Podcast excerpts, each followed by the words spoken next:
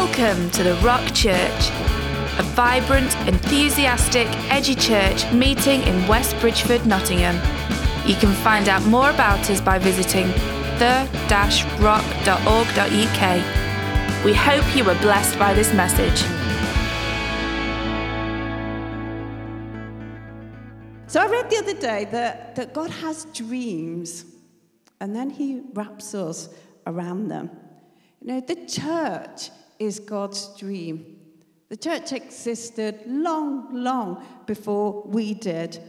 And we wrap ourselves around God's dream of the church by being in his dream team. As a church, we want God to look down and say, Yes, yes, yes, yes. That's just what I pictured in my dream. So we have a three week series. We started it last week so we can delight God's heart by being the best we can be. Last week, I looked at our walk with God and our work with God, and I hope that you came away convinced that our walk with God is as spiritual as our work with God is. You know, every single one of us has a role to play on the dream team. And the important phrase I hope you caught last week is we are not looking to recruit you, we are looking to discover you, discover your place in God's dream. We're at war, and wars are fought strategically in the war rooms long before they're fought on the front line.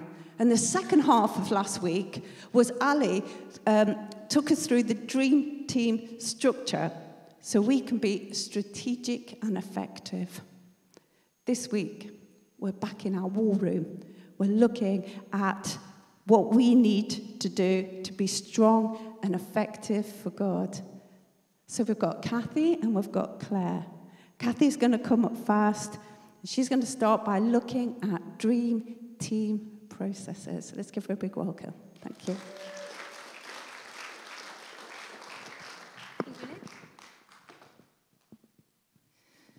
Wouldn't normally wear this t-shirt, but I thought it was appropriate. So, is it big enough for you? Excuse me just a second.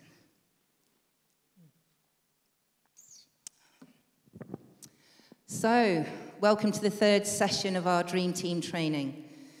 As Lynn just said in the first session, she talked to us about our walk with God versus our work for God and how engaging in the Dream Team not only helps us to do a good work, but it also enables us to prove our faith by using the God given ability or gift that we have received from God who created us. And in the second session last week, Ali touched on the structures and systems in the kingdom and how God values organization. We looked at our own team organization chart, which highlighted the inverted nature of it, if you remember, showing the importance of the team members in the structure we're looking to build across our teams here at the Rock Church. In this session, I'm going to take us one step further and introduce us to the team process. Processes are vital in everything, and uh, God has installed processes in the world He created. If we think about seed time and harvest, you have to plow the field, plant the seed, and then wait until you can reap the harvest. You can't reap the harvest if you haven't plowed the field. Process is important in our lives, and there are certain basic, vital processes in life which are essential for us to stay healthy and to maintain the proper functioning of our bodies, systems. They're necessary for survival. Examples of these are nutrition, metabolism, respiration, circulation, and excretion. If any of those processes are missing or not working properly, then our bodies start to malfunction, don't they? And what about the process of maturity? We don't just arrive at adulthood. We have to go through the innocence of infancy and childhood and those testing years of adolescence before we can have the privileges given in adulthood. We don't just arrive there. There's processes that we all have to go through, teaching and learning that has to happen, knowledge that has to be acquired. Or consider the baking of a cake. Before we can become an expert baker, we have to go through various processes and methods of ingredient preparation, processes of bringing the ingredients together, and then specific levels of heat and certain timings to achieve that perfect cake. It doesn't just happen by throwing a bunch of ingredients into a bowl and hoping for the best, which is what I normally do. This teaching will help us see how biblical processes work in team environments. These universal principles will not only help us work together as a team more efficiently and effectively, but can be transferable as well into our work situations, our family settings, and even into our social engagements. Basically, any place where there's a group of people with a common goal or objective to achieve. So, what does the team process look like in our dream teams then? Well, each team has a leader, and each leader has team members. You can be a team leader of one team and a team member of another team. So, for example, I'm the team leader of the Sunday gatherings here at the Rock Church, but I'm also a team member of the evening team under Claire Cooper's leadership. Team leaders will also be members of another team upline. So, again, to give the example, Irene is the team leader of the pastoral team, but she's also a team member of the core ministry team under the leadership of Kate, alongside the team leaders of the kids, the youth, the prayer, the worship, the men's and women's ministries. And the team leader's job is to coordinate and manage the team rather than to do the work. Now, this may sound like twice the work for them, but rather than spending, say, two hours a month in a particular team meeting, they may now just spend one hour in their team meeting because they're working more efficiently, and they can then invest another hour into the team they lead. So it's the same time invested, but it's a far greater return for God because of the processes involved. And each team member is designated a, a specific role and responsibility. And we want team members to be entrusted with the work to be done, and more importantly, to be empowered to do it. In team, together, everyone achieves more. And the overriding process that we want you to take away today that is important to the success of our dream teams is this no one works alone, and no one has all the right ideas. Now, I'm sure we'll hear this again next week when Simon brings us the mantras and mindsets teaching. But all team members are working together to achieve the same objective. We all own any problems and difficulties experienced in our teams, as well as celebrating the victories and successes together as a team. So, there are three different functions in the team process. Firstly, I want to introduce you to the total involvement process. As I said above, one of the overriding principles is this no one has all the right ideas. For the purposes of this teaching, I want you to forget the saying that too many cooks spoil the broth. We want to help people in our teams to be everything that God has ordained them to be using the gifts and abilities they've been given. The more opportunities people have to contribute ideas and solutions to problems and issues, the more effective the team will be. Think about it like this the more leaven we add to the bread, the greater it will rise. We want every team member to be like leaven totally involved in taking ownership for delivering the team objective and pursuing excellence, which is one of our core values. Secondly, I'll introduce you to the empowerment process. Now, we want to delegate, empower, and entrust all team members to take hold of the vision and run with their part in it. Make it happen. Turn issues and problems into opportunities for improvement. We want teams to build, innovate, and plan together. No one person can do it alone. We're fundamentally empowered by God, as we heard from Lynn from Ephesians. We're empowered by God through His Holy Spirit to achieve greatness. Anything less than greatness isn't an option. And so when we transfer this to the team process, it really excites me to think how even more amazing our dream teams will be. And the third function is what we call the Proverbs process. This brings scriptural reference to the total involvement process and the empowerment process. And all three of these functions contribute to the team process. So let's just have a look at some Proverbs.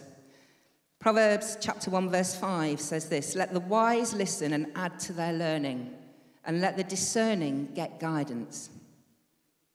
No one has all the right ideas. We all learn from one another.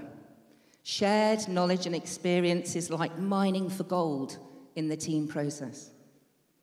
We all have a voice, and we want everyone to feel empowered to use it. Proverbs chapter 11, verse 14. Where there is no counsel, the people fall, but in the multitude of counselors, there is safety. No one works alone. Team leaders will give guidance and direction, yes, but it's the whole team that comes together to brainstorm, innovate, plan, and discuss the best ideas. Solutions and answers will be found in abundance in that environment. Proverbs chapter 12, verse 15. Fools think their own way is right, but the wise listen to others. By nature, we all like to think we're right. we all have the right answers and do things the right way. And hopefully, we all know that that's a pretty foolish way to think. If it was true, we'd be Prime Minister, and even the Prime Minister has a cabinet to advise him. Proverbs chapter 15, verse 22. Plans go wrong for lack of advice. Many advisors bring success. It can get ugly when things go wrong, particularly in church. But when we have the whole team giving input, then we'll succeed far more often than not. No one is better than anyone else. That's why the organization chart is inverted, because we need many advisors if we're going to achieve the vision. And finally, Proverbs chapter 18, verse 15. The intelligent man is always open to new ideas. In fact, he looks for them. No one is beyond learning. Even the most intelligent person on the team, the most clued up, the most experienced, they can still learn something from the least on the team, the youngest on the team. Remember, we all have gold within us. So, those are the three functions within the team process the total involvement process, the empowerment process, and the Proverbs process. So, I just want to finish by touching on two other elements which are vital in the team process. The first is communication.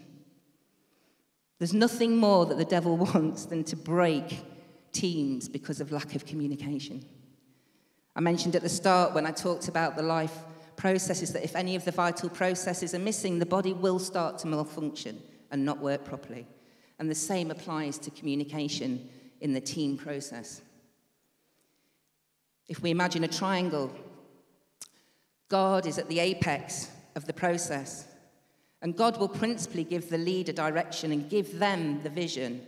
And it's therefore important for that leader to have the right relationship with God. In the team process, the leader needs to be in healthy communication, partnership, and relationship with God. But God will also speak to the team. He'll speak some amazing things to the team that the leader may not even have considered or heard from God Himself. You wouldn't want to serve a leader who doesn't communicate with God, listen to God, hear from God, be in the Word, praying, But in the same way, leaders don't want to be co yoked with team members who don't do the very same things. It's important to note that we are equally yoked in the team process. God wants to see godly interaction in the team, which is achieved through effective communication, partnership, and relationship.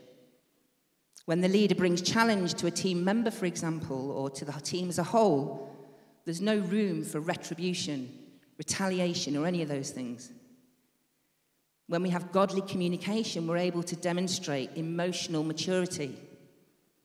This is why the team meetings that Ali touched on last week on the organisation are so inherent to the team process. And the other critical element of the team process is relationship. Again, without strong relationship, the team will start to malfunction and not work properly. We need to have strong partnership and relationship with each other in order to fulfill our vision, plant churches, and build the kingdom. Yes, there's one person who is the leader of a particular team, and the team members are those who are serving the leader. But actually, a better way to think of it is serving God under that leader. God is the ultimate leader of the team in this organization. An organization will only move forward at the speed of the relationships within it. So, the importance of relationship within the team process is critical.